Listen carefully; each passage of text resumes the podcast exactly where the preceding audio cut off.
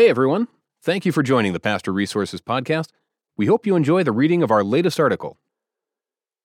Your preaching is overrated. There, I said it. You may not agree, but you needed to hear it. Now, before you unsubscribe or send me a scathing email about the power of the spoken Word of God, hear me out. I'm not saying that the Word of God is overrated. I'm not saying that your preaching isn't good. I'm not saying that preaching isn't important. It is. I'm saying it's overrated, and the person overrating it is probably you. Here's why I can say that. I know that most of you are spending more time preparing messages each week than doing anything else. It takes up the biggest portion of your week. I also know that the majority of your congregation couldn't tell you what the main point of your message was just a few days after you preached it.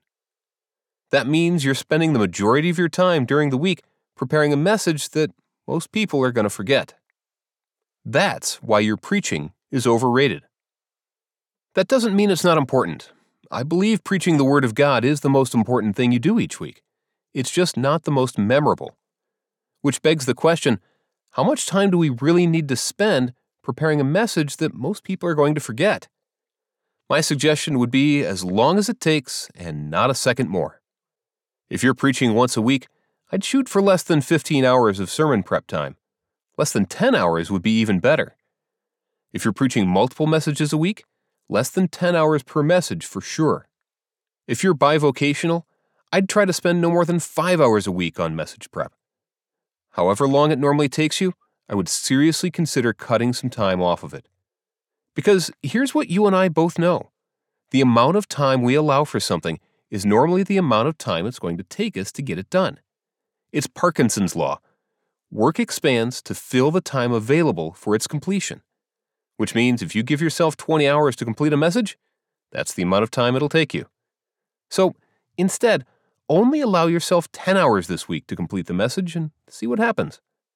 If you're disciplined enough to stay within the time constraint, you'll find that you're way more efficient because you've not allowed the extra time for your mind to wander or the sporadic responses to emails, texts, or Facebook notifications. It really does work, and now you can find other things to do with the extra time, things that people will actually remember. Things like calling someone who has a loved one in the hospital, inviting someone out to coffee, sending a thank you card to a volunteer, texting your spouse to say, I love you surprising your child by showing up to eat lunch with them at school. Things like that. Your preaching is overrated, but the relationships you form and invest in will be the things that people remember for years down the road. Travis Stephens. I am a husband, father, and executive pastor of a small town church that went big. I have a passion for helping pastors grow themselves and the churches they serve. You can find out more about me and my ministry at travisstephens.com me. Thanks again for listening to the Pastor Resources Podcast. To read all of our articles, head over to pastorresources.com and don't forget to subscribe to our podcast for more articles and special interviews.